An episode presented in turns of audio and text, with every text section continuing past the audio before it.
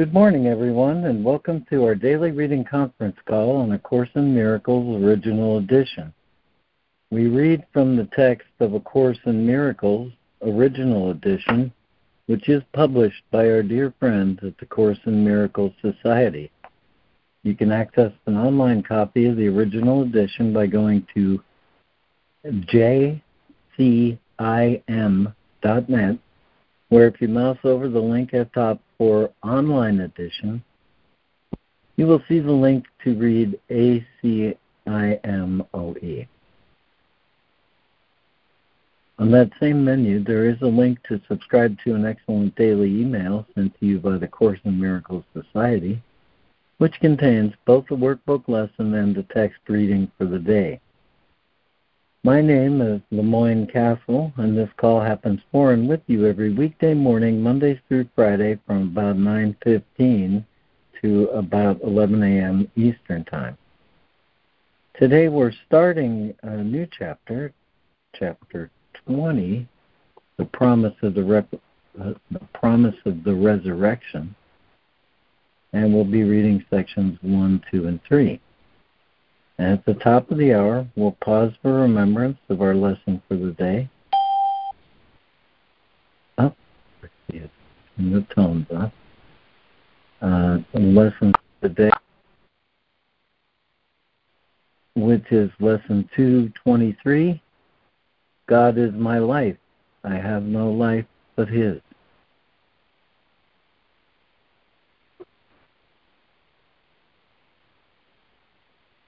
Well, let me ask you, Lori, do you have a opening for us this morning?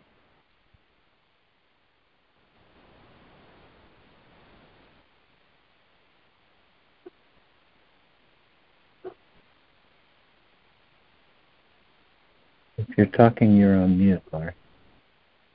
And if you're not, that's fine.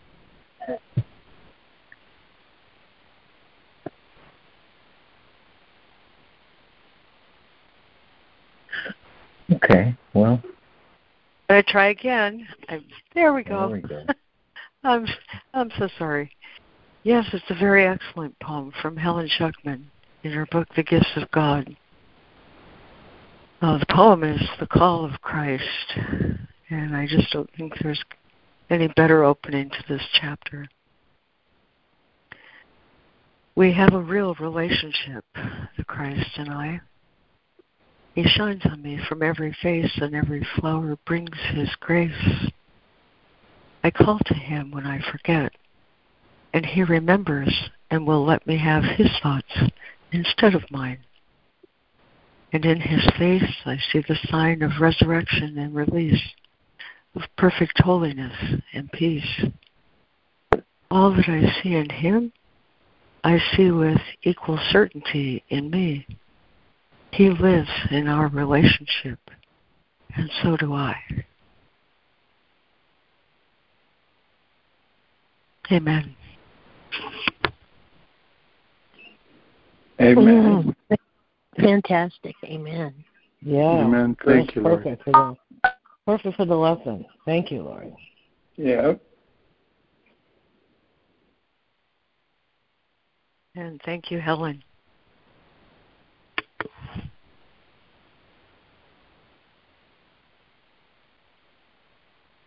Thank you, Lori. Um, well, this morning with us and reading, I have Lori, Fran, Charles, and Jessica, and Robin. And Marie, Robin maybe. Marie. Are I you can. ready? Yep. Okay. And Robin Marie. because of the way I've got it written out, I'll, I'm sure he'll call Charles, Robin, Marie, then Jessica.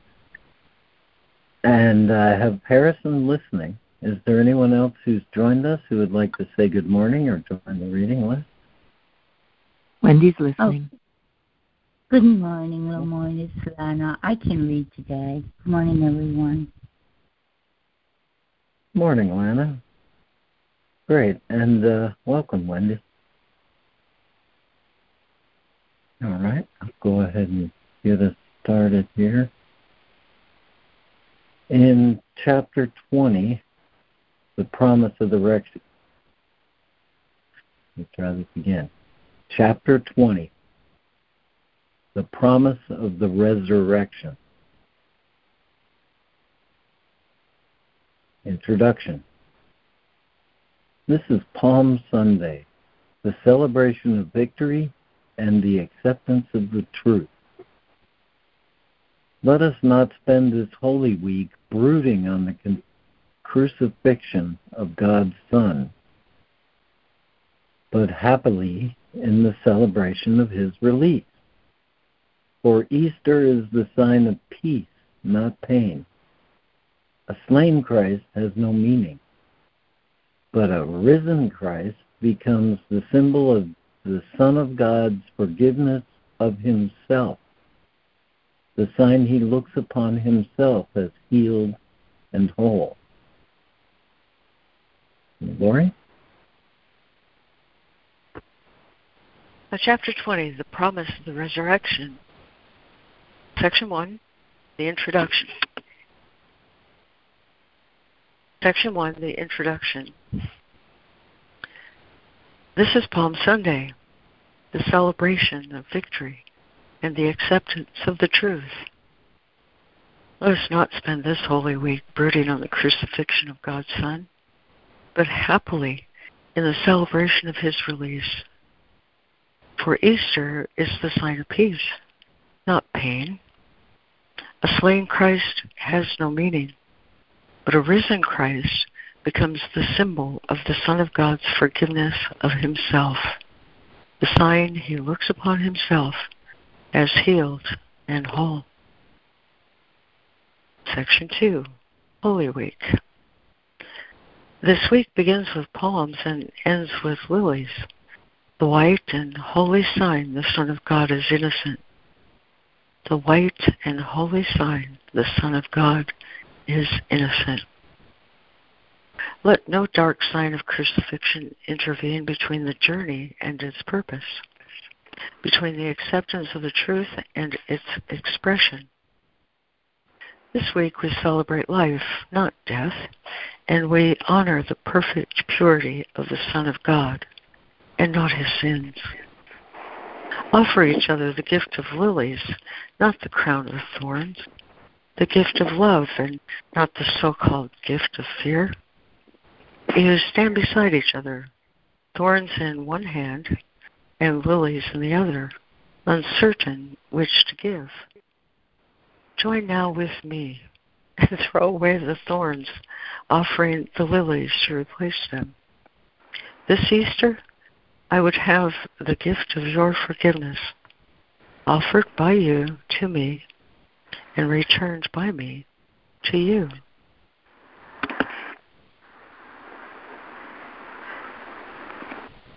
Thank you, Lori. And Fran. Chapter 20 The Purpose of the Resurrection, Section 2, Holy Week, Paragraph 2. This week begins with palms and ends with lilies. The white and holy sign the Son of God is innocent. Let no dark sign of crucifixion intervene between the journey and its purpose between the acceptance of the truth and its expression. This week we celebrate life, not death, and we honor the perfect purity of the Son of God and not his sins. Offer each other the gift of lilies, not the crown of thorns, the gift of love, and not the quote gift of fear. You stand beside each other, thorns in one hand, lilies in the other, uncertain which to give. Join now with me and throw away the thorns, offering the lilies to replace them. This Easter, I would have the gift of your forgiveness offered by you to me and returned by me to you. 3. We cannot be united in crucifixion and in death, nor can the resurrection be complete till your forgiveness rests on Christ along with mine. A week is short, and yet this Holy Week is the symbol of the whole journey the Son of God has undertaken. He started with the sign of victory, the promise of the resurrection already given him. Let him not wander into the temptation of crucifixion and delay him there. Help him to go in peace beyond it, with the light of his own innocence lighting his way to his redemption and release. Hold him not back with thorns and nails when his redemption is so near, but let the whiteness of your shining gift of lilies speed him on his way to resurrection.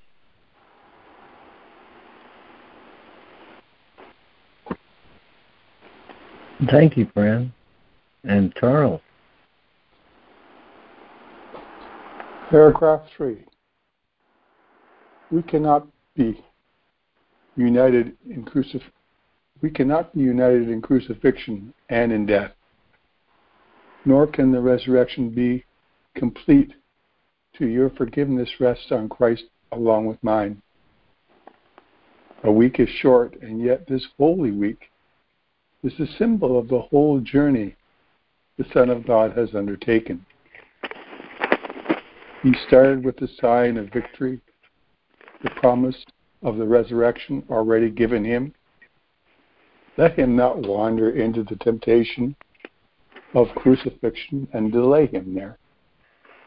Help him to go in peace beyond it, with the light of his own innocence lighting his way to his redemption and release.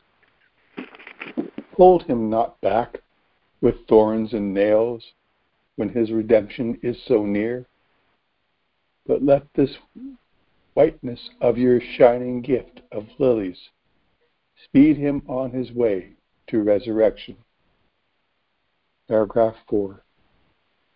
Easter is not the celebration of the cost of sin, but of its end.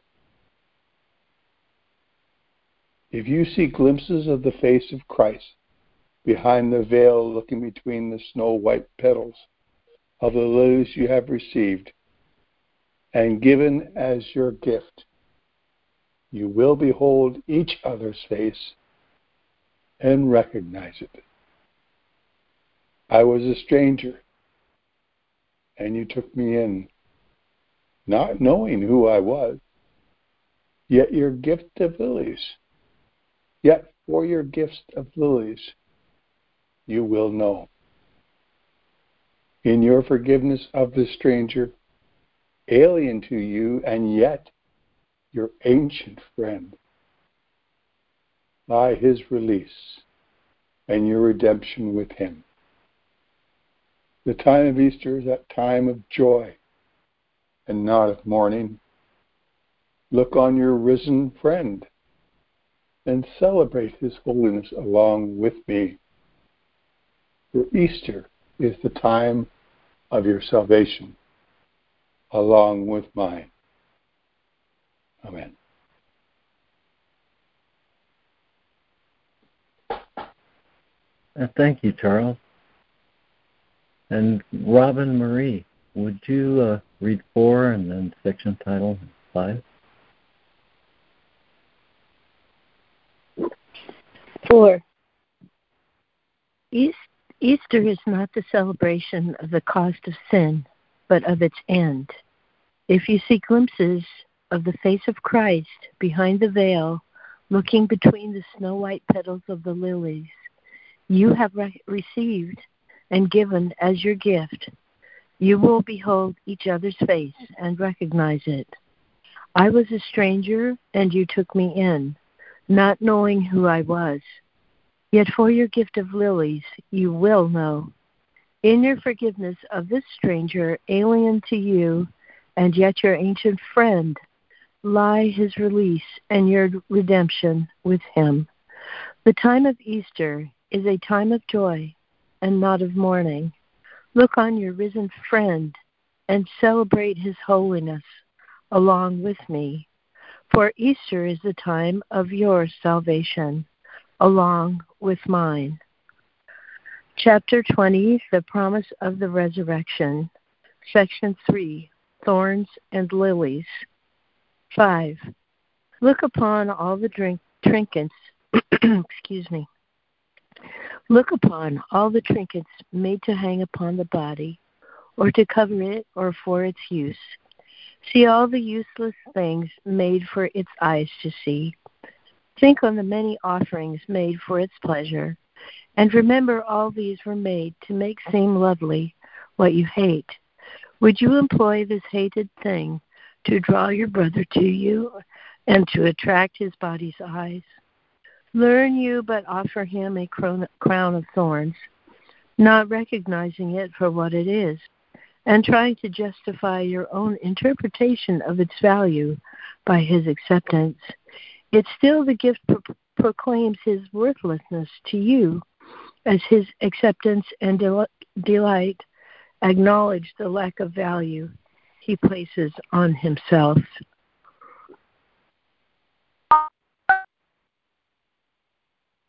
Thank you, Robin Marie and Jessica.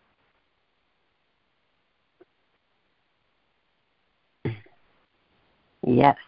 Um, paragraph five. Look upon the, look upon all the trinkets made to hang upon the body, or to cover it, or for its use. See all the useless things made for its eyes to see. Think on the many offerings made for its pleasure, and remember all these were made to make seem lovely what you hate. Would you employ this hated thing to draw your brother to you and to attract his body's eyes? Learn you but learn you but offer him a crown of thorns, not recognizing it for what it is and trying to justify your own interpretation of its value by his oh sorry that was not good uh, the print is so small the way i have it learn you but uh, learn you but offer him a crown of thorns not recognizing it for what it is and trying to justify your own interpretation of its value by his acceptance yet still the gift proclaims his worthlessness to you as his acceptance and delight acknowledges the lack of value he places on himself. Okay, I have to change my orientation here so I can see better. Okay, six. Gifts are not made through bodies if they be truly given and received. For bodies can neither offer nor accept, hold out nor take. Only the mind can value and only the mind decides on what it would receive and give. And every gift it offers depends on what it wants. It will adorn its chosen home most carefully, making it ready to receive the gifts it wants by offering them to those who come unto its chosen home or those it would attract to it. And there they will exchange their gifts offering and receiving what their minds judge to be worthy of them.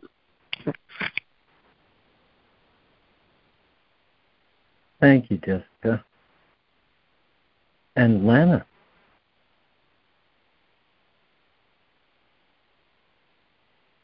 Okay. Six. Gifts are not made through bodies if they be truly given and received for bodies can neither offer nor accept, hold out nor take. Only the mind can value, and only the mind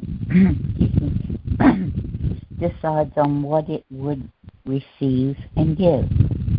And every gift it offers depends on what it wants. It will adorn its chosen home most carefully, making it ready to receive the gifts it wants by offering them to those who come unto its chosen home or those it would attract to it. And there they will exchange their gifts, offering and receiving what their minds judge to be worthy of them. 7 each gift is an evaluation of the receiver and the giver. No one but sees in his chosen home an altar to himself. No one but seeks to draw to it the worshippers of what he placed upon it, making it worthy of their devotion. And each has set a light upon his altar, that they may see what they have placed upon it, and take it for their own. Here is the value that you lay upon your brother and on yourself. Here is the gift to both. Here is your gift to both. Your judgment on the Son of God for what he is. Forget not that it is your Savior to whom the gift is offered. Offer him thorns, and you are crucified. Offer him lilies, and it is yourself you free.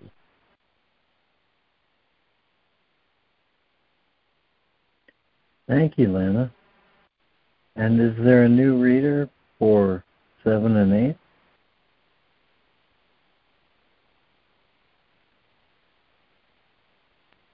Hi, LeMoyne. It's Jude. I can do it. All right. Thank you, Katie. Seven. Thorns and lilies.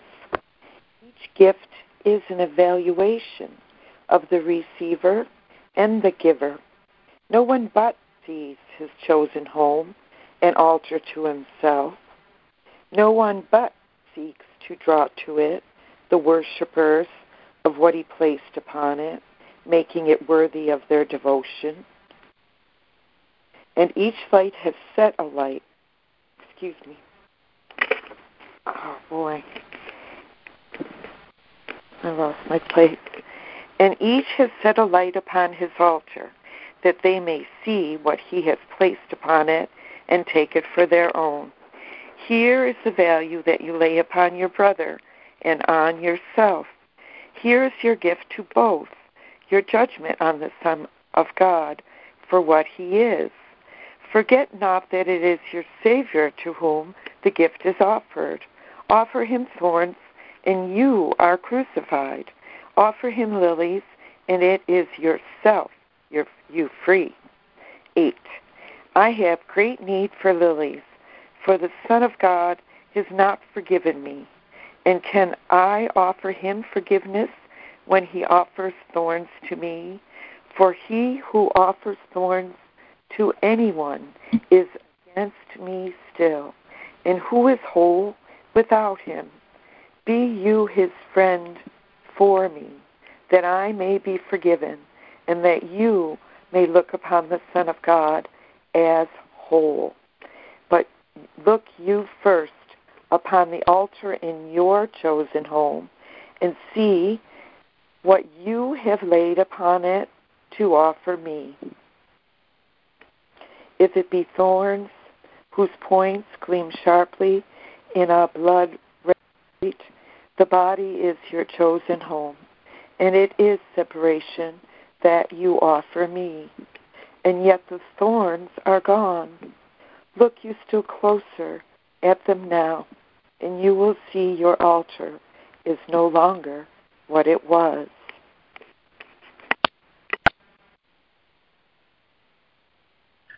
Thank you, Judy. And is there another new reader for 8 and 9?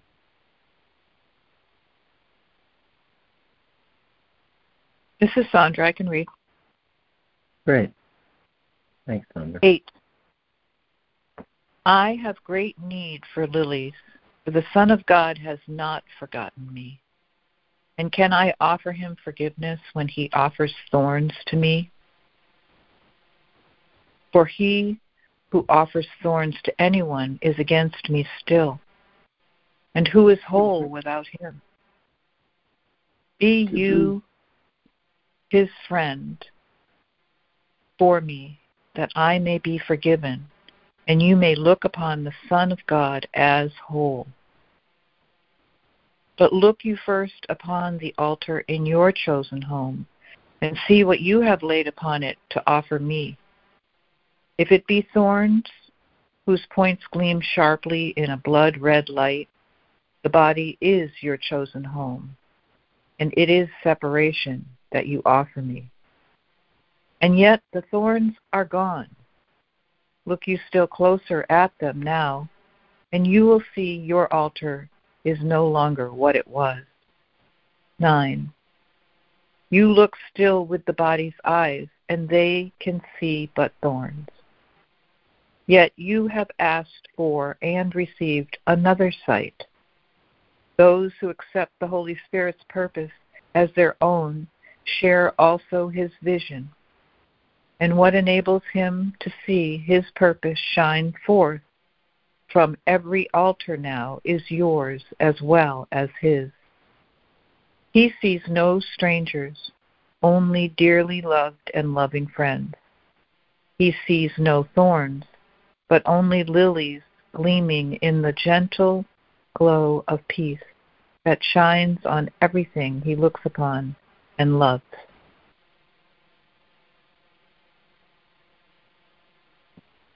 Thank you, Sandra. And is there another new reader for 9 and 10?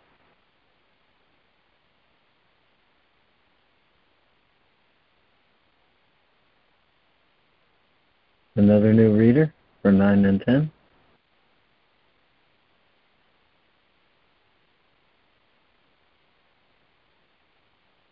Okay, back to you, Lori. Nine. You look still with body's eyes and see but thorns. Yet you have asked for and received another sight. Those who accept the Holy Spirit's purpose as their own share also his vision.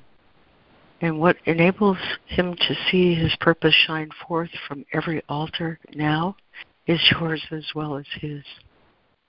He sees no strangers, only dearly loved and loving friends. He sees no thorns, but only lilies, gleaming in the gentle glow of peace that shines on everything he looks upon and loves. 10. This Easter, look with different eyes upon each other. You have forgiven me, and yet I cannot use your gift of lilies while you see them not, nor can you use what I have given unless you share it. The Holy Spirit's vision is no idle gift, no plaything to be tossed about a while and laid aside. Listen and hear this carefully nor think it but a dream, a careless thought to play with, or a toy you would pick up from time to time and then put away. For if you do, so will it be to you.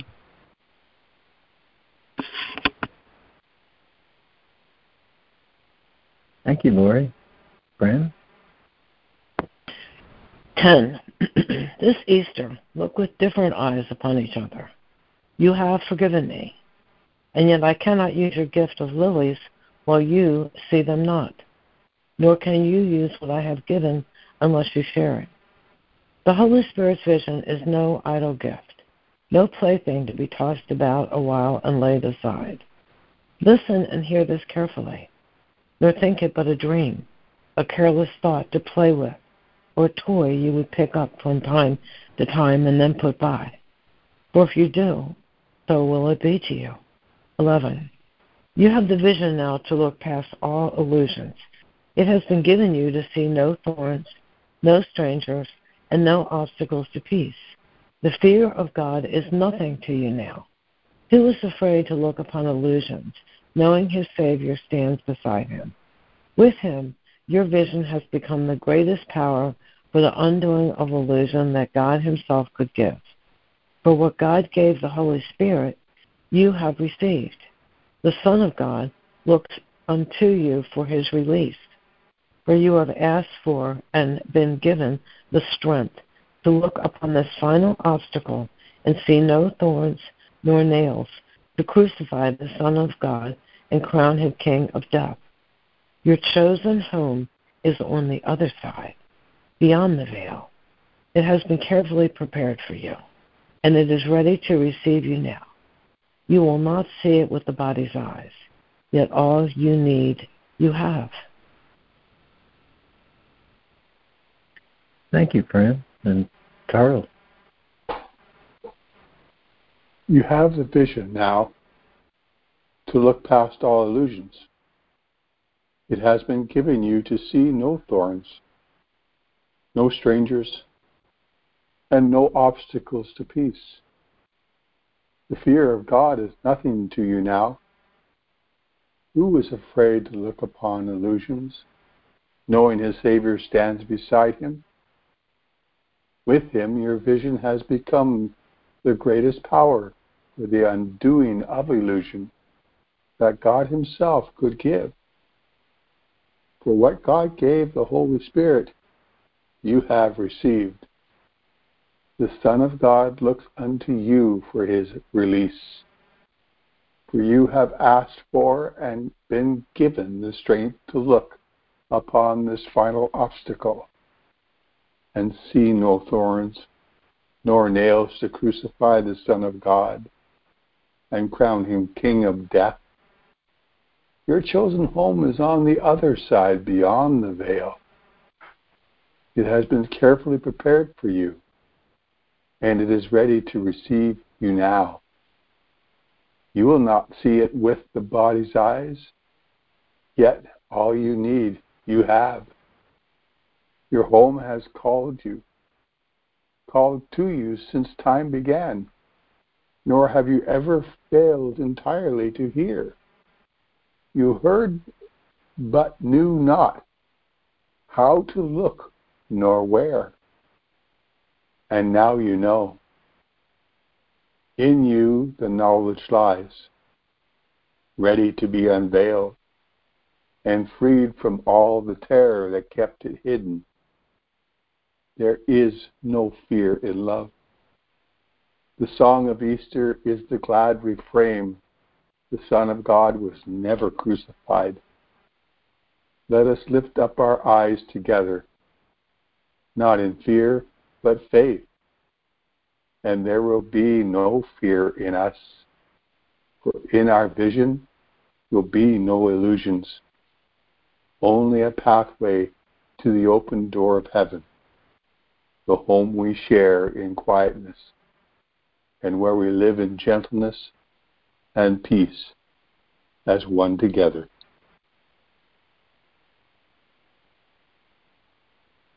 Thank you, Charles and Robin Marie. Twelve. Your home has called to you since time began nor have you ever failed entirely to hear. You heard, but knew not how to look nor where. And now you know. In you the knowledge lies, ready to be unveiled and freed from all the terror that kept it hidden. There is no fear in love. The song of Easter is the glad refrain the Son of God was never crucified let us lift up our eyes together, not in fear, but faith. And there will be and there will be no fear in us, for in our vision will be no illusions.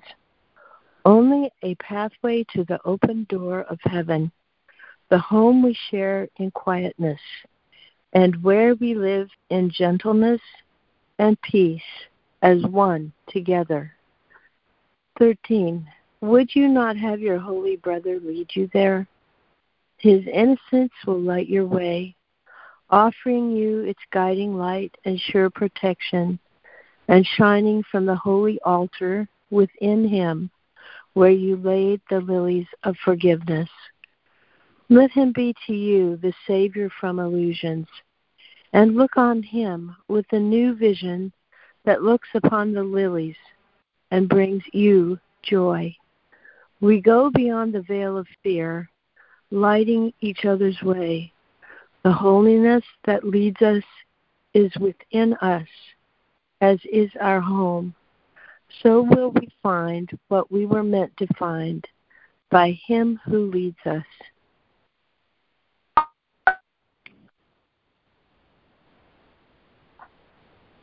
Thank you, Robin Marie. And Jessica?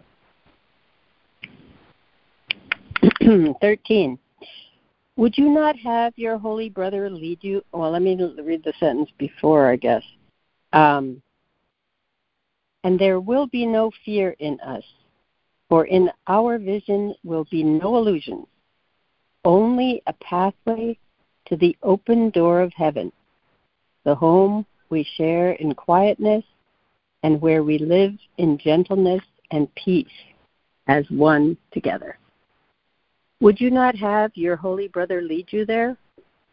His innocence will light your way, offering you its guiding light and sure protection, and shining from the holy altar within him where you laid the lilies of forgiveness. Let him be to you the Savior from illusions, and look on him with the new vision that looks upon the lilies and brings you joy. We go, we go beyond the veil of fear, lighting each other's way. The holiness that leads us is within us, as is our home. So will we find what we were meant to find by Him who leads us. 14. This is the way to heaven and to peace and to the peace of Easter, in which we join in glad awareness that the Son of God is risen from the past and has awakened to the present. Now is he free, unlimited in his communion with all that is within him. Now are the lilies of his innocence untouched by guilt and perfectly protected from the cold chill of fear and withering blight of sin alike. Your gift has saved him from the thorns and nails, and his strong arm is free to guide you safely through them and beyond. Walk with him now, rejoicing, for the Savior from illusions has come to greet you and lead you home with him.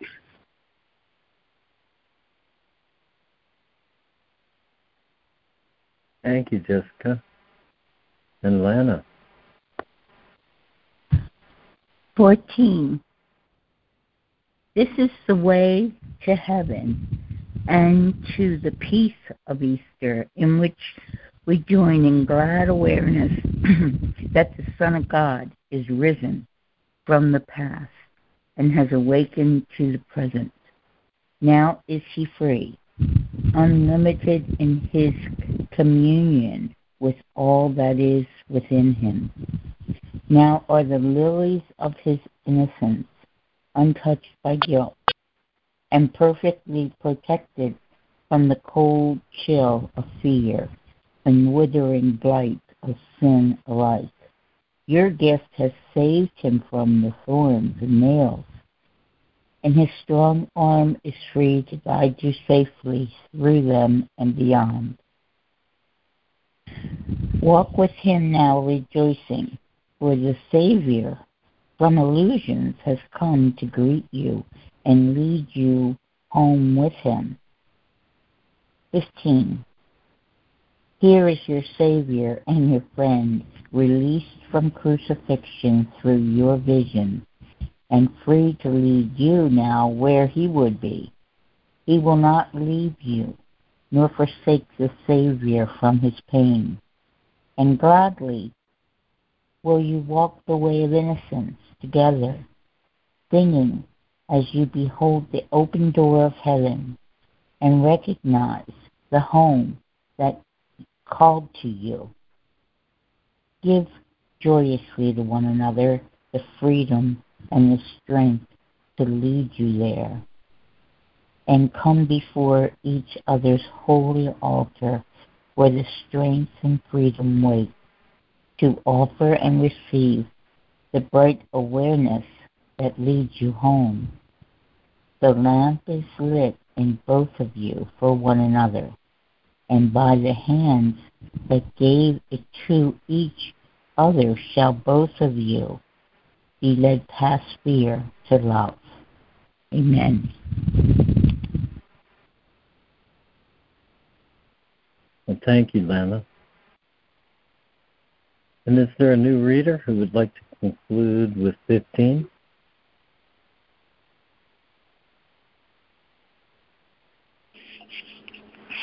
I can do it. Good morning.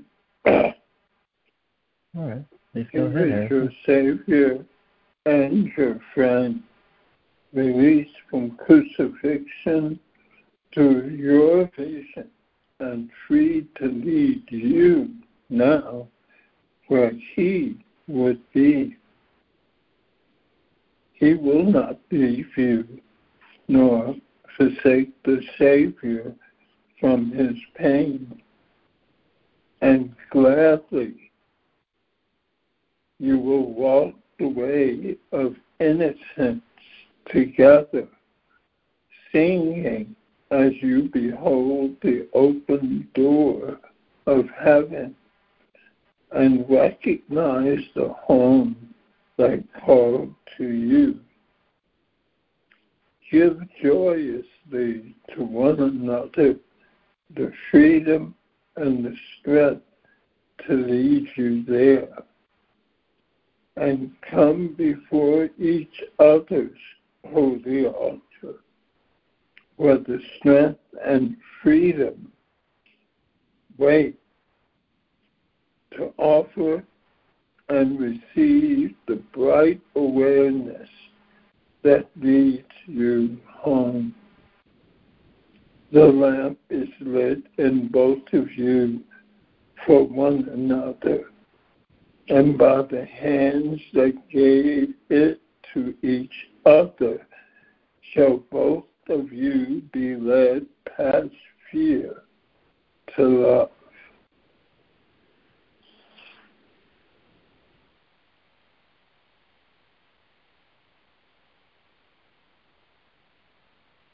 Well, thank you, Harrison. And that's taken us to through the top of the hour. So I ask everyone to give your attention to Fran as she leads us in the lesson for the day. Oh, thank you. Thanks a lot. Um, hi, everybody. we are on the second part of the workbook, and one the theme that we're on is what is forgiveness. And today we are on lesson 223. God is my life. I have no life but His. I'll read a couple of paragraphs from what is forgiveness, and then we'll move over to the lesson and do our five minute practice. What is forgiveness? An unforgiving thought is one which makes a judgment that it will not raise to doubt, although it is not true the mind is closed and will not be released. An unforgiving thought does many things. In frantic action, it pursues its goal, twisting and overturning what it sees as interfering with its chosen path. Distortion is its purpose and the means by which it would accomplish it as well. Forgiveness, on the other hand, is still and quietly does nothing. It offends no aspect of reality, nor seeks to twist it to appearance that it likes. It merely looks and waits and judges not. He who would not forgive must judge, for he must justify his failure to forgive. But he who would forgive himself must learn to welcome truth exactly as it is. Do nothing then, and let forgiveness show you what to do through him who is your guide, your Savior, and your defender. Now we'll go over to our lesson. Lesson 223 God is my life. I have no life but His. I was mistaken when I thought I lived apart from God, a separate entity which moved in isolation, unattached, and housed within a body. Now I know my life is God's I have no other home, and I do not exist apart from him. Our Father, let us see the face of Christ instead of our mistakes. For we who are your Holy Son are sinless. We would look upon our sinlessness, for guilt proclaims that we are not your Son, and we would not forget you longer. We are lonely here and long for heaven where we are at home. Today we would return. Our name is yours, and we acknowledge that we are your son. Lesson 223 God is my life. I have no life but His. We'll take our five minute practice.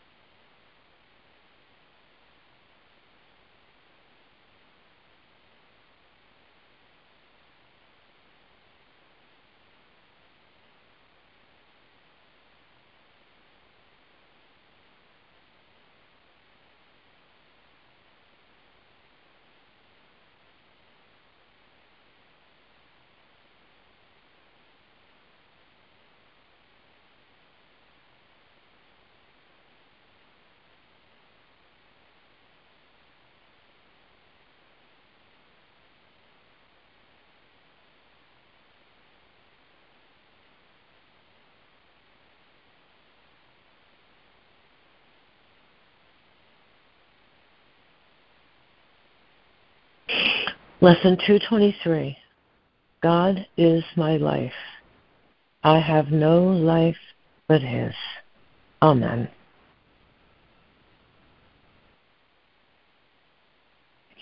Amen. Thank you, Fran. Thank you, Fran. Thank you, guys. Thank you, Fran. Thank you, God.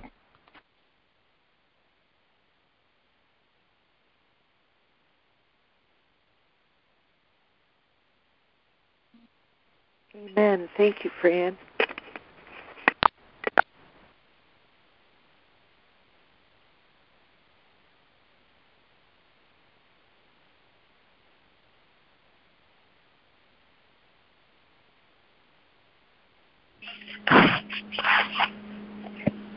Good morning, it's Harrison. Um, the Course keeps saying to me the same thing in many different ways.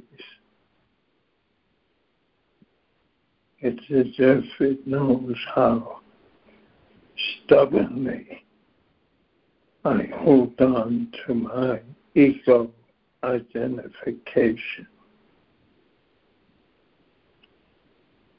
Um, Jesus and the Holy Spirit are patient. For as long as it takes,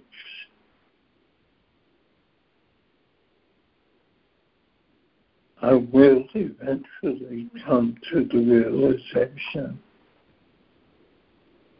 that God is my life. And I have no life but His. There is no equivocation there. There is no life but God's. He tells me that in other places in the Course.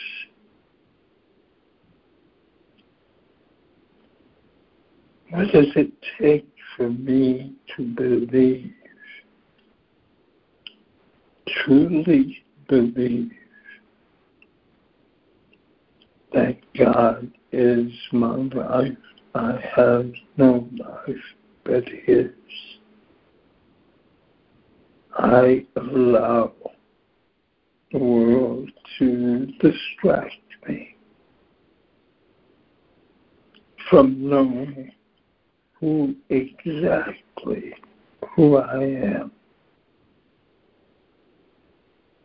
And I project an image of myself that has no reality and truth. You know me as Harrison. Jesus knows me as a son of God.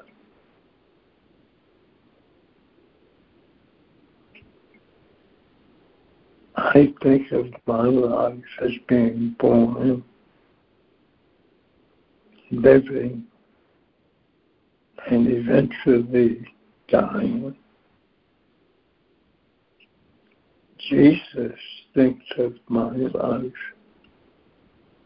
as being born in the simple idea that I am.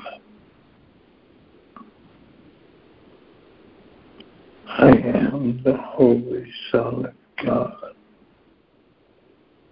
as eternal as my Creator.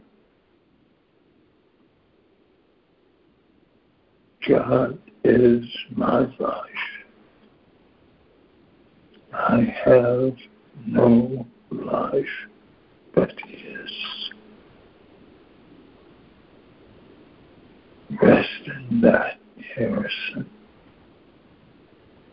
I'm complete.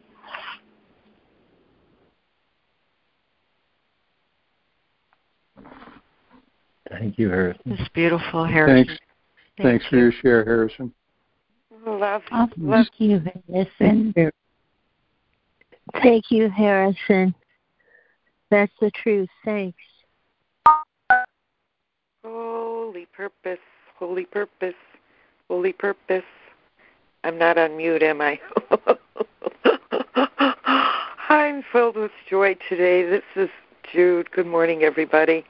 And I love this reading. I love the idea of having God and, and Christ consciousness on the top, top, highest um, part of my the altar of my mind, and keeping that in my awareness because the purpose for this is the purpose for of which from which or for which I came um, to this planet, this crazy, insane planet, and the relief that I don't have to understand the insanity of it or understand how it's all going to be undone, but it's all being undone by my participation in practicing vision, practicing asking the Holy Spirit to assist me with things that frighten me, things that make me afraid, unsure, doubtful. And in practicing that, I've noticed I don't even have to ask anymore. I don't judge. I don't evaluate. I don't compare. And I don't condemn. I just, those things fall away. My personal interpretation simply doesn't matter to me anymore. And I am free of it. It's joyful. It really is a joyful way to be. But the, the, the devotion that alters our devotions and that I want I want to be happy and God's will for me is perfect happiness. I want my will to be in accord with, in in attune with, in harmony with, in alignment with. I want my life to be all of those things with God's. And everywhere I go with vision, I see God's face. I see Christ's face. And so everything in that that vision becomes simple, simple, simple and elegant. And I don't have to be affected by what my body's eyes perceive, other bodies doing or saying, or how how um, interpretation disturbs my peace. I simply am peaceful. I am simply joyful. That limitless release from judgment, the lifting of the veil, letting go of all that the Course has taught me about what kind of um, thinking is from the source of the ego and the difference between the ego's source of thinking and God's gentle and tender, holy kind, holy loving, not disturbed by what the body's eyes see. Um, and just standing in the truth. And I'll finish with this. I love the reading part that Lori did, and I don't have my book in front of me, but um, where it says to accept the truth and express it, to accept the truth of who I am, how God created me to be, His will for me, His purpose for me, to join in unity and love and peace and happiness, and to express that express that by living it, living, living knowingly being that, that with a capital T, that which is oneness, wholeness, in complete peace and joy. And when I when Lori read that line and I thought, demonstrate you're not an ego. You know what the ego is, how it thinks, and how it would make you act demonstrate you're not an ego today, Jude. My life is God's. I have no other life. And his his light for me is perfect joy, perfect peace, and perfect happiness. And I am complete. I'm so glad you're all here with me. Thank you. I love you. Have a joyful day. Oh, thank you, Judy. That was a beautiful share. Thank, thank you, Judy. Judy. Lee. Thank, thank you, Judy. Judy. Thanks, Judy.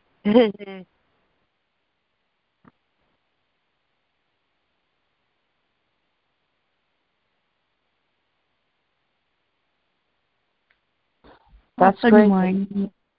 Anymore. Ask anymore. I still have to ask. And that's okay. I just have to remember to ask. Thank you.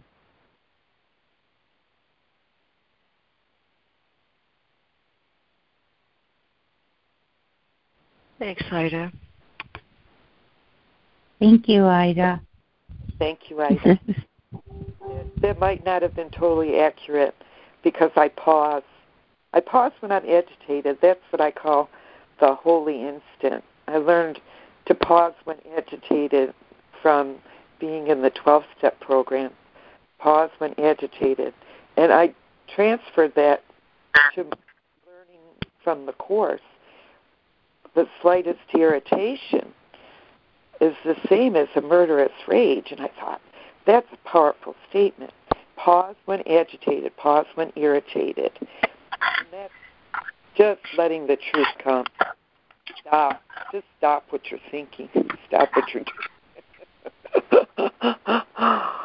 no need to ask. I already know. Check. I'm complete.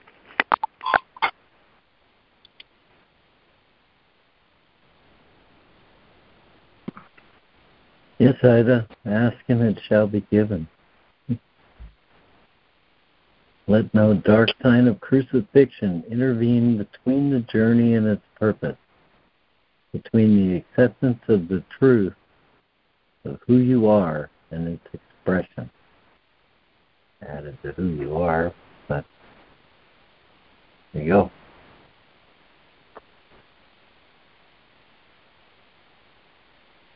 Good morning. This is Sandra. Oh, were you done, LeMoyne? Yes, Sandra. Please go ahead. Okay. Um, I I loved what you said, Jude, about pausing when agitated because that's a tool for self-regulating. Instead of screaming my head off when I'm agitated or take picking up a gun and shooting somebody, you can you know I can pause for me, the self regulation is God. um, when I think of God and, and I and I think of how God sees me, it brings me great joy because God is the only one that I've experienced that sees me as whole and complete and perfect and beautiful and loving and and just sees me as divine. And and God is telling me that he's or he, she, whatever, sees me as divine and that it's my job to see my brothers and sisters as divine, as of God. And that's a stretch. But the more time I spend with my Creator, with studying the Course in Miracles, with prayer and meditation, the the more I know that God is my life. I have no life but His. And that's just the truth for me.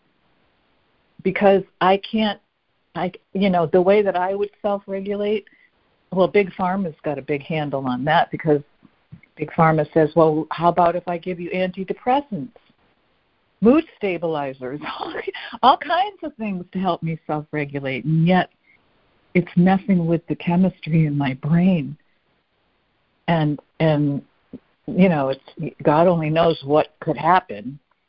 For me, the simplest and most direct way to self-regulate is to give my life to God every day and trust and rely on God every day and to let go of all fear every day and to know that I and my Father are one every day and to see the innocence in myself and in my brothers every day, and to forgive myself and my brothers every day. That's how I self regulate. I'm complete. Oh, beautiful. Thank you so much. It was great. Thank you, Sandra. Thanks, Sandra. Thank you, Sandra. Sandra. Sandra, you made me think of, um, you know, that giving myself to God. Um, is really letting go of my self reliance. The course calls it magical thinking. You know that I I can think my way out of my problems when my my thinking it's what made pro- problems of things. and the insanity of that, a broken instrument instrument can't fix a broken instrument. That's why letting go of thinking, I know, is really um, an easier, softer way of being. That I can trust that the Holy Spirit will guide me if I just relax and recognize who is actually in charge. There's one will of God, and it's happening for everybody. It's it's not a personal will, and the recognition of that that that the interbeingness of everybody's highest is is God's concern, and and how we're all interwoven in that light of love is is is what the awakening is about to seeing the light in everything. And how something good's always coming our way. Maybe not just like right here right now but um that it's apparent. If if it's i'm going to stop there. I talk too much okay i'm complete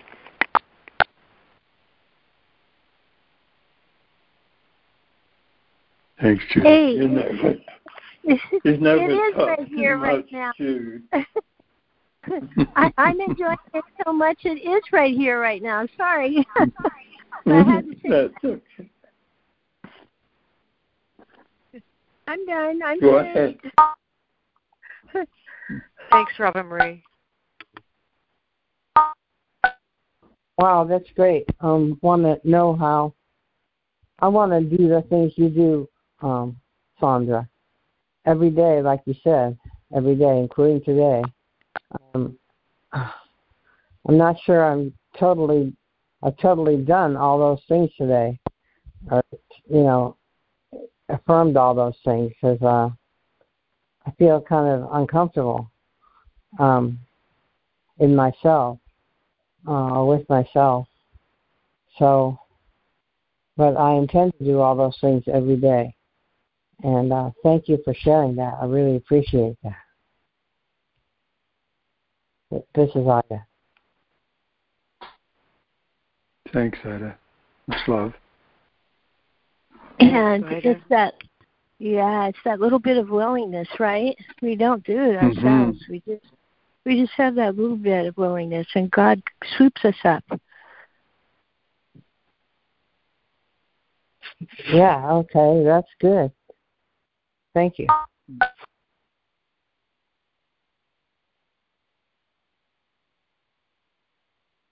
I like when this this lesson today, God is my life. I have no life but his.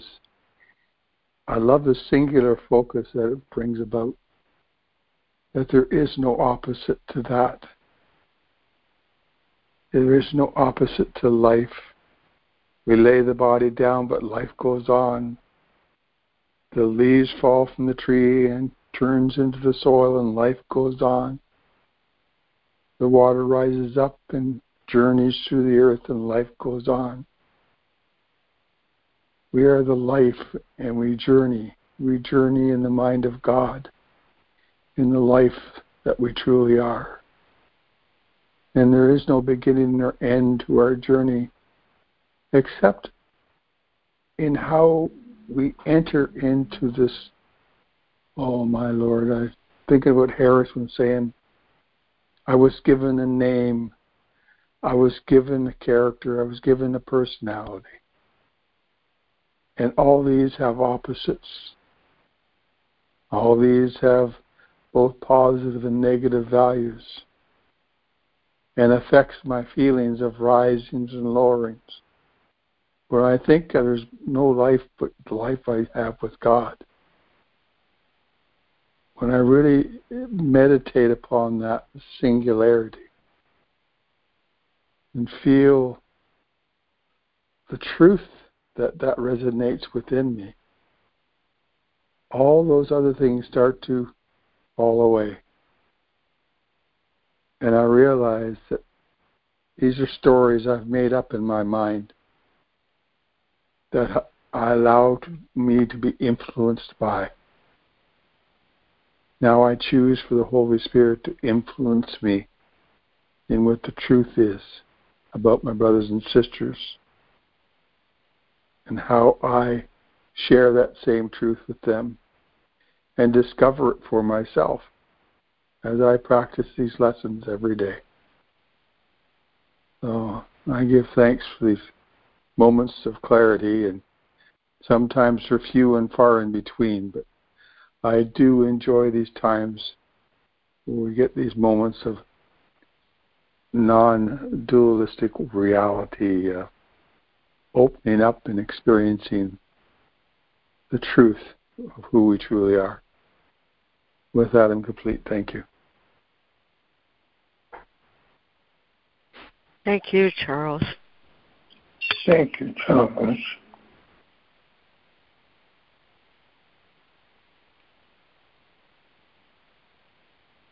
Thank you, Charles. Thank you, Charles. You gave me a good idea about practicing the lessons every day. I practice it while I'm on the call, but I don't do it later. It seems like it takes a lot for me to to do it every hour or whatever. But I experienced a lot yesterday because I got very, very depressed, and so I think that uh, that was a lot. And now I can practice lessons every day because I have more motivation now. Thank you. I'm complete. Thank you, Ida. Thank you for being here and thank you for being willing. Thank you, Charles. Thank you, Ida.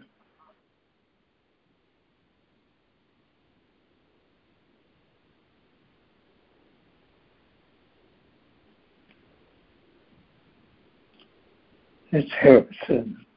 The challenge for me is recognizing that I have one life and there is no other life. So the question is, oops, got it go. I apologize.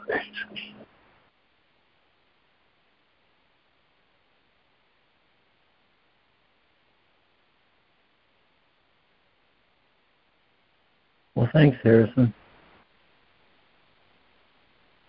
Thanks, Harrison.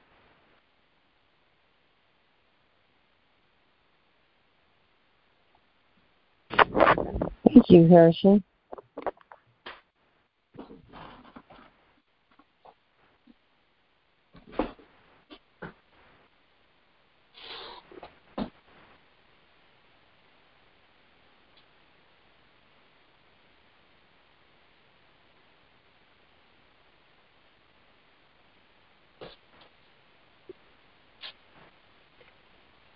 Hi, guys. It's Jude again. I think this last review, you know, I've been practicing the course since 2006, and like you, Ida, I, um, you know, I began in in in not total vigilance or earnestness, and it's a practice, a daily practice, and the, the ego is very resistant to letting go of its learning and the unlearning so the unlearning that the holy spirit enables in us the the the surrendering of what i think i know and the um surrendering of the fear um that the ego was taught me protects me is a very strong resistance to overcome. And i think what really, really helped me was to recognize fear when it came up and to be mindful to be mindful of of of how I I was thinking, to be aware of what this last review really, really made clear to me that uh, awareness of idle thoughts uh, and idle thoughts being the identification of the body, because all our fear is invested in our identification with the body. And so, um, you know, the pleasure and the pain and, and the fear of death and the fear of sickness, all those kinds of thoughts, which if you really pay attention, you'll find, as I found, are occupy my mind. I'm preoccupied with my personal sense of self. And it's in that relinquishment of that personal sense of self that makes room for God to just reveal himself. And that's when it becomes very easy. So the little willingness that I have to relinquish egoic thinking, fearful thinking, and go go to loving myself. You know, true love from God will heal any anything, anything at all, and I know this. I know this from my heart of hearts that it it's the devotion to God, to love itself that frees me, frees me from everything that might trouble, hurt me or make me afraid. And I don't know, it's strange the way it works, but um I know that, you know, I was a real and still can be a real think I know kind of a girl that learning learning worldly kind of learning was very deeply ingrained in me that learning was something that would make me successful, worthy of pride, and um, capable of earning and money and being successful. And you know, my whole sense of egoic self was invested in learning that way. And the unlearning is the exact opposite of that. And recognizing that that it's really a process of surrendering my thinking, just letting go of all the beliefs that I've learned and everything that I think I know, and resting in peace, that tranquil, still mind that is no small gift. I learned to value, value peace above and beyond anything else, and recognizing that peace was a condition, a prerequisite for for God to know me and for me to know God intimately. And that was that was when things started to come a lot more easily and it became like a walk in the park, just the way the text speaks of it. So so be it. And so it is. I'm complete.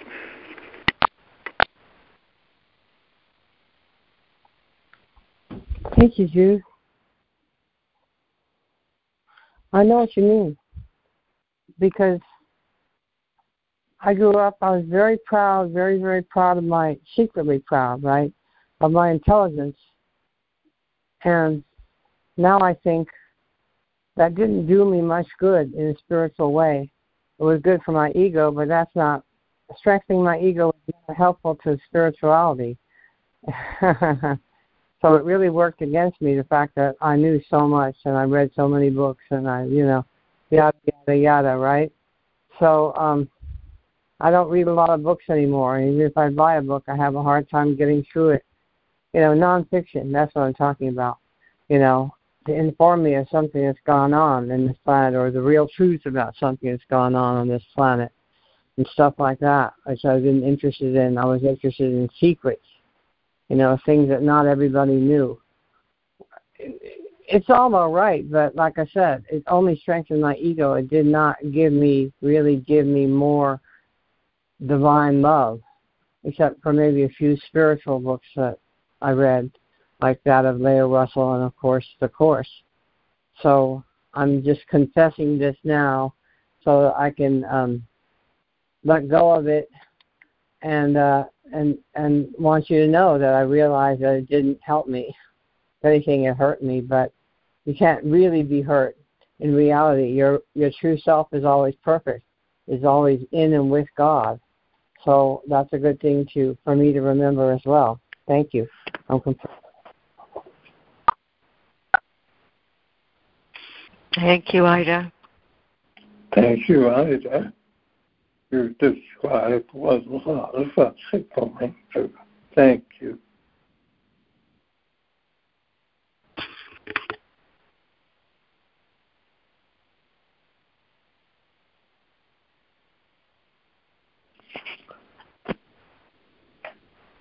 Sorry about my abrupt share earlier.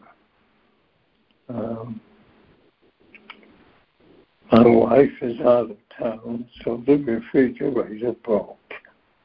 I'm not sure there's a connection between the two. Um, but this idea of one life, God is my life. And I have no life but His. So for me, this is about accepting the one life that I share with God and recognizing that this life of broken refrigerators, crashed cars, um, everything having to do with what my bodily senses are telling me. It's that's that's the the challenge is accepting my life with God which is a life of peace, joy, and happiness. Now that may sound unrealistic, but that's Jesus' promise to us in the Course. That if we, if and when we accept that God is my life. That's the life, the only life I have. There's no other. And when I accept that God is my life, and that's my only life, then things like broken refrigerators represents an illusion of the life of my life. It's an illusion that I have created. It's a product of the ego thought system of separation. That's all it is. And when I can get to the point of separating myself from my bodily life and not focus on what seems to be happening. Broken refrigerator or a damaged car or relationship, a broken or damaged relationship between bodies.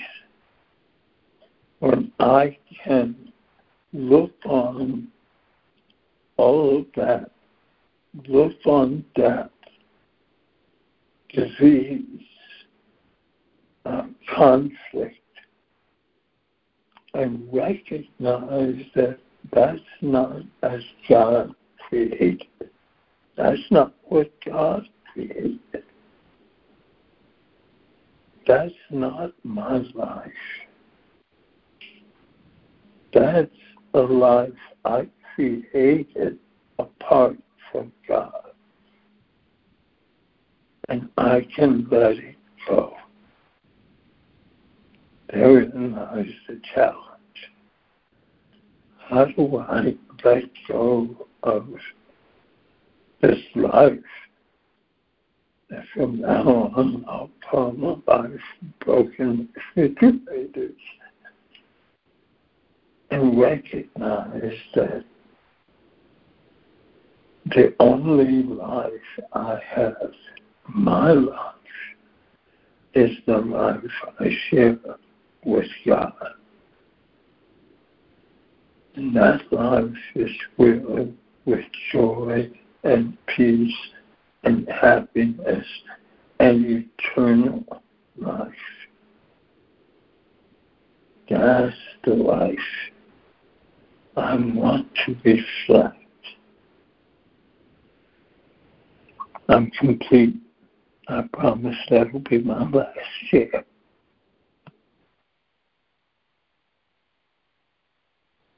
Thank you, Harrison. I'm glad you could come back for that. Thanks, Harrison.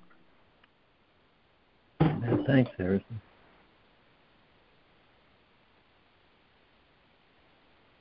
This is Sandra again, really quick, and this one's for you, Ida. I have just found that the more time I spend with God, the more I feel God's love. And I've started I I started doing it in mundane ways. Um I found that in order for me to keep myself sane, I had to walk every day. I had to do some form of physical exercise because otherwise my mind went crazy and this is all about mind training. So for me physical exercise helps me train my mind. Um, and so i started to use when i would take a walk i would do the exercise the lesson for the day and repeat you know over and over again repeat it. So i just sort of incorporated god. It was it's about incorporating god into my life to the point where God becomes my life. And that's exactly how I did it. I just, you know, whether it's just praying over your food or simple things where you just keep incorporating God. When I start the lawnmower, I always call on Holy Spirit because because I can't start that lawnmower without Holy Spirit. So it's just so the bottom line is the more time and energy I put in focusing on God, the more I feel the love of God, and it and it sustains me. I'm complete.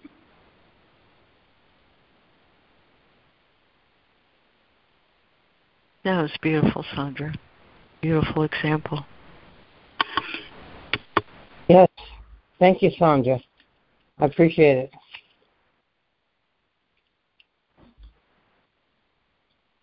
Thank you, Sandra.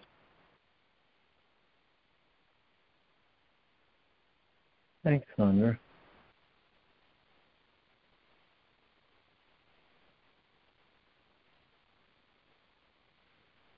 Yeah, really. Thank you, Sandra. That created a little shift here. Um, I thought to do a little re- try and do a little recap of the reading, but um, I think I'm going to read a short selection from A Course of Love and uh,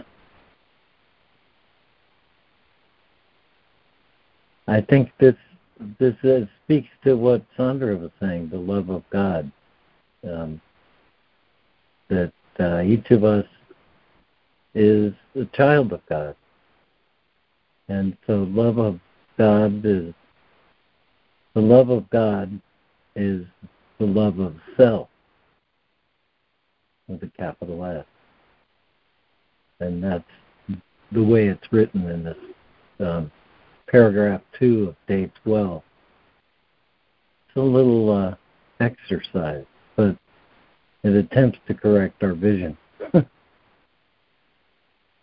it goes like this.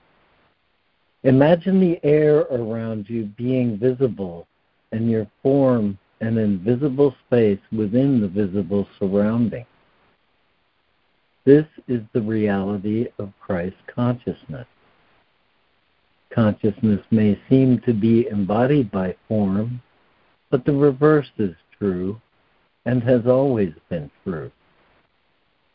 The body is now ready to know that it is embodied, enclosed, surrounded, taken up by consciousness. It is your feelings that now will be the sense organs of this spaciousness. Not feelings of sight or sound, smell or touch, but feelings of love of self or love of God. Feelings of love of self are now what hold open the space of the self, allowing the space to be.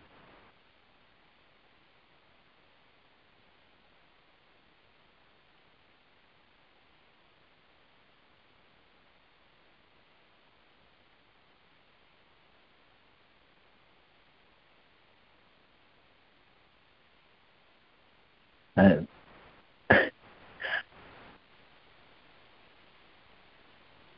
and I just want to add one thing. You all have infinite slack. Relax. And uh, open up.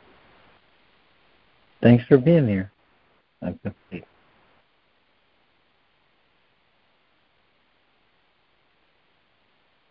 Thank you, LeMoyne. Well, that was just perfect.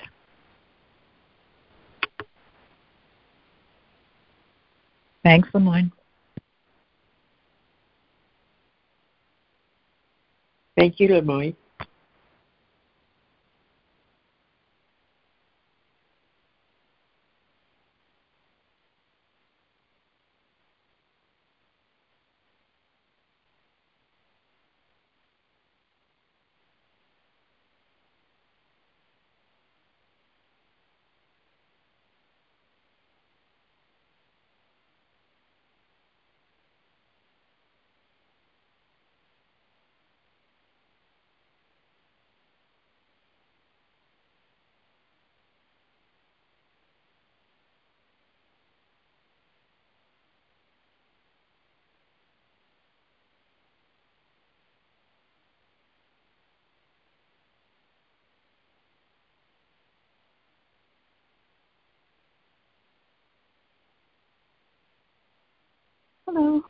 Karen. I was wondering if that was the end to the call. Was that the closing for the call that LeMoyne just read? Um, anyway, No. I didn't want to start talking. Uh, oh, okay then. Well, I just wanted to say still thank going, you. and and the call will go for a while after that. Okay, I. It just seems like you were doing the final reading. That's what I was. I mean, and feel free also to do the recap if you feel up to it, because that would be great too. But um, I just wanted to say thank you for reviewing those obstacles to peace yesterday, because uh, I met this night, and it's just another way of saying what Harrison was saying earlier: is that the course just repeats things over and over in a different in a slightly different language. Um, so we can see it from all sides because the obstacles to peace are really just ways that the ego persuades us or um, fools us or whatever into identifying with it. You know, whether it's that we want the excitement of the chaos of the world or we want to engage in the challenges of the world, which would be like not wanting peace, or the fear of God, or the attraction to death. I thought the attraction to death was particularly meaningful because death being like a way out of this whole painful uh, situation of being in the world and being alive. And it's so true that there is no other way but the peace of God. The only way out is the peace of God. The only way out is re um, returning home to our true selves. Anyway, I just wanted to express my gratitude for the review and LeMoyne, what you were sharing yesterday too about the relationship with God. That was very insightful. And uh, sometimes I feel when I share that I get a backlash of somebody responding to me other than LeMoyne and um, Lori.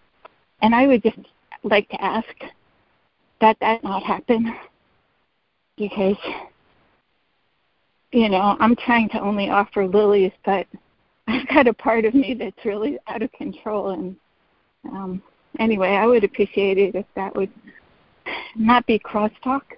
You know, like yesterday, Chris said, "Oh, this is for uh, this is in regard to Judy's response to Karen." I was like, "Oh." So anyway, um, thank you, and I would love to hear a recap if you feel up to it on today's reading. I'm complete.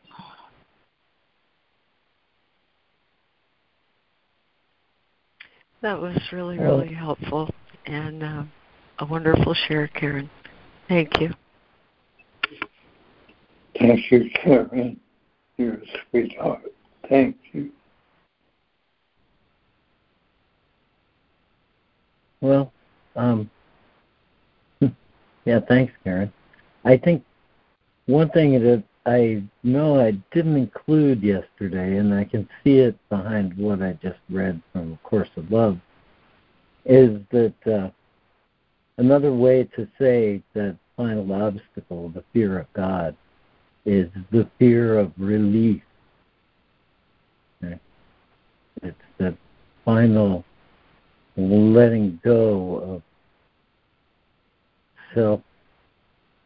Any any wish to scare myself for my personal thing it's any wish to scare myself anymore which is you know what the it's that head of the pin that a million egos dance on is the wish to uh to see fear the wish to uh define the world when it's like already everywhere and as I'm pretty sure Donna may have Donna or someone had said on this call, everything everywhere is already all right. And uh yeah, and I appreciate your what you said, uh, Karen, because that's what the reading instructs is to offer lilies, not thorns. And uh oh well, there went there went my computer, so let's see, let me get the book for this recap. Um,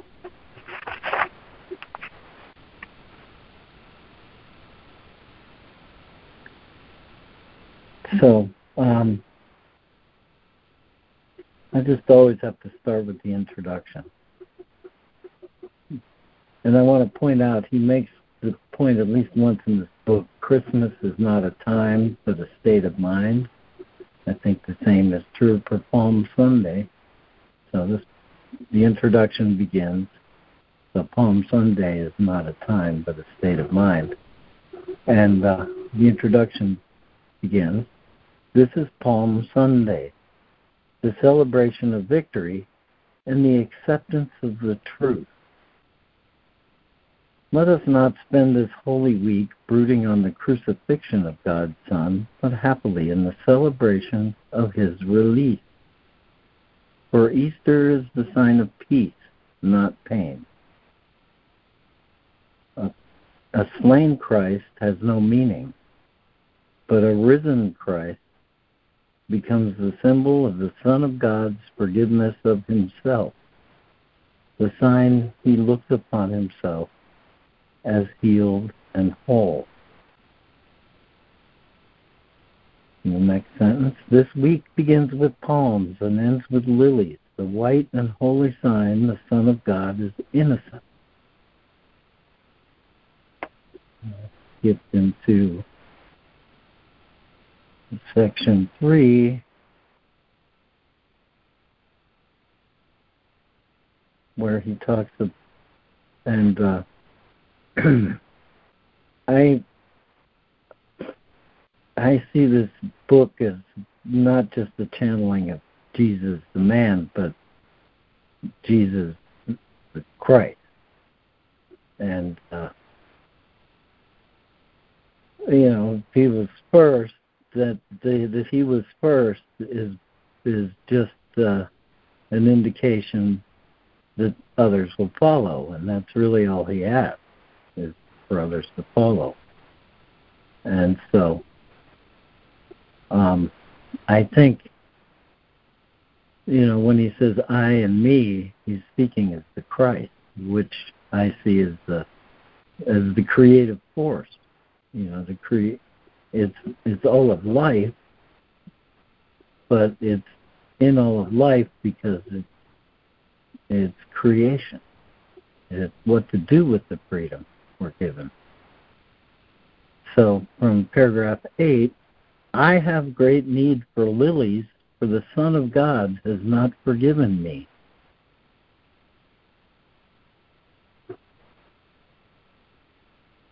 For he who offers thorns to anyone is against me still, and who and yet who is whole without him?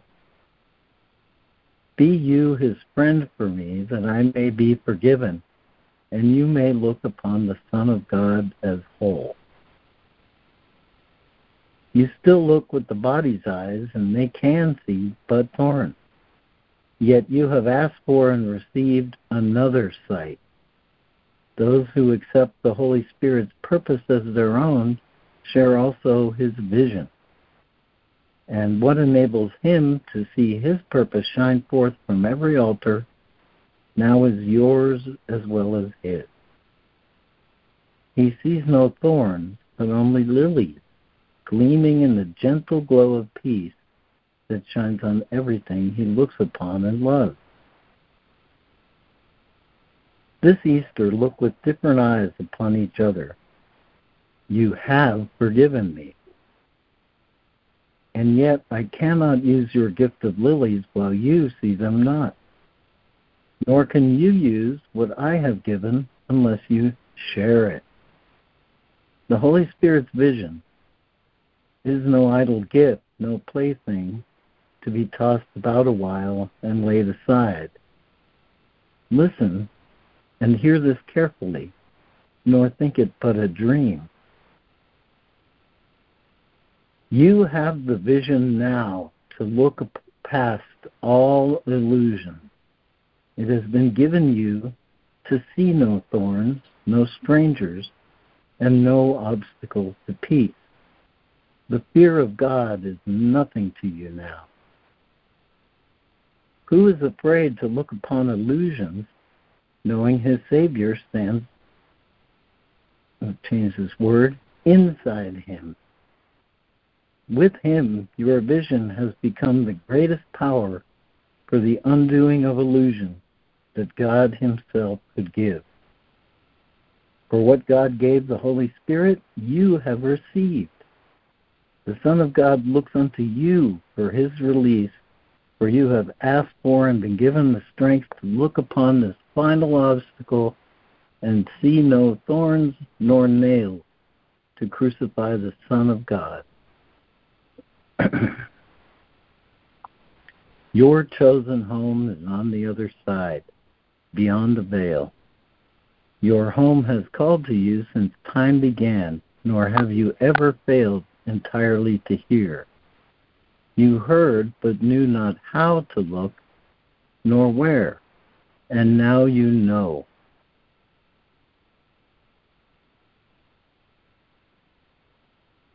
The song of Easter is the glad refrain the Son of God was never crucified.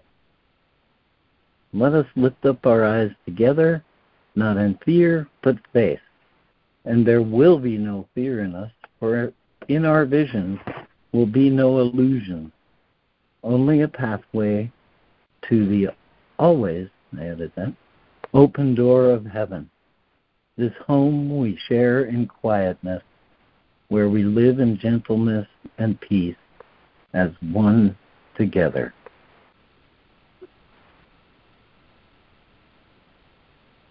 And just a little bit more. That was 10, 11, 12. A little bit from 14. This is the way to heaven and to the peace of Easter in which we join in glad awareness that the Son of God is risen from the past and has awakened to the present. now is he free, unlimited in his communion with all that is within him. Now are the lilies of innocence untouched by guilt and perfectly protected from cold chill of fear and withering blight of sin alike. Your gift has saved him from the thorns and nails, and his strong arm is free to guide you safely through them and beyond. Walk with him now, rejoicing, for the Savior from illusion has come to greet you and lead you home with him. Now, stop there. Thank you, LeMoyne. That was so encompassing. Thank you very much. Yeah, wow. Wow, wow. Thank you so much. Thank you for re- returning to it. You know, refreshing my mind to all that was said. very grateful for that. Thank you, LeMoyne. Thank you, LeMoyne. Thank you, LeMoyne.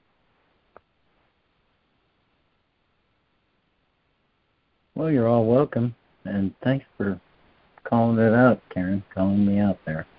Um, Lori, do you have a one of your lovely poetic closes for this call? Um, well, speaking of poetry, you probably all are aware that every single lesson um, in the, this part of the workbook is poetry iambic pentameter, as are many in the first part of the workbook, and the one I'm loving this this morning. The gift of this section, Christ's vision. That vision that occurs when the final obstacle, my belief in sin, is gone. Uh, is most perfectly reflected to my mind in lesson 159. I give the miracles I have received a couple of paragraphs in that say, You understand you are healed when you give healing. You accept forgiveness as accomplished in yourself when you forgive.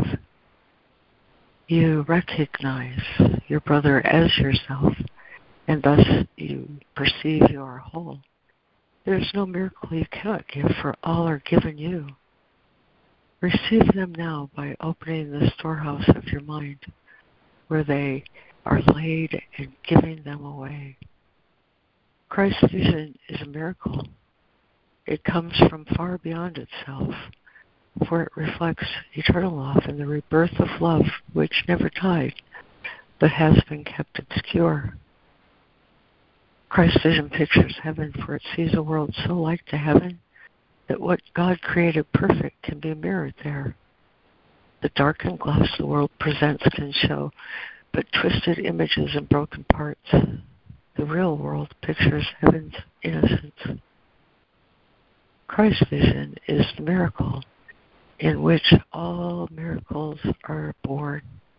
It is their source, remaining with each miracle you give and yet remaining yours. It is the bond by which giver and receiver are united in extension here on earth as they are one in heaven. Christ beholds no sin in anyone, and in his sight the sinless are as one. Their holiness was given by his Father and himself. Christ's vision is the bridge between the worlds, and in his power you can safely trust to carry you from this world into one made holy by forgiveness.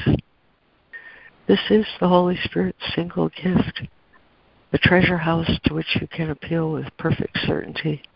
Appeal with perfect certainty for everything that can contribute to your happiness.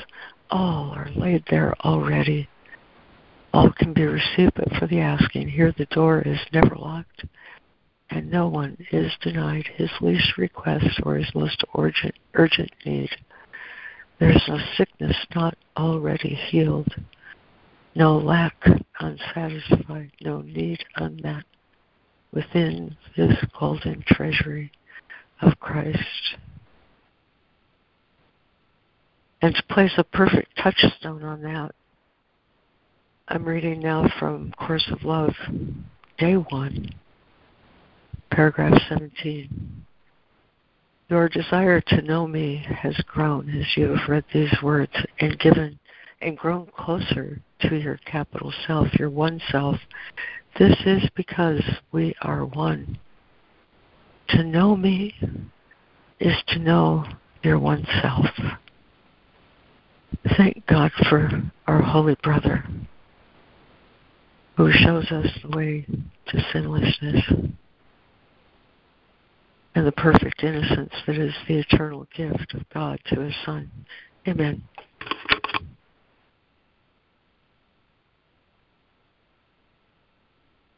Thank you, Laurie.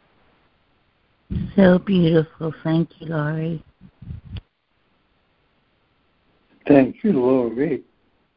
Yes, it was very beautiful. Thank you, Laurie. Yeah, thank you, Laurie. Thanks, Lori. Thanks, everybody. Thanks, everybody. Thanks, one. Micah used to say, by self.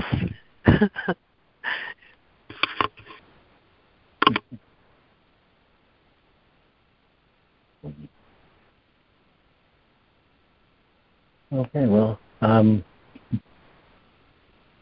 I'm going to end the recording, but the call will continue. Uh, thank you all who were here, reading, listening, and those who listen to it later.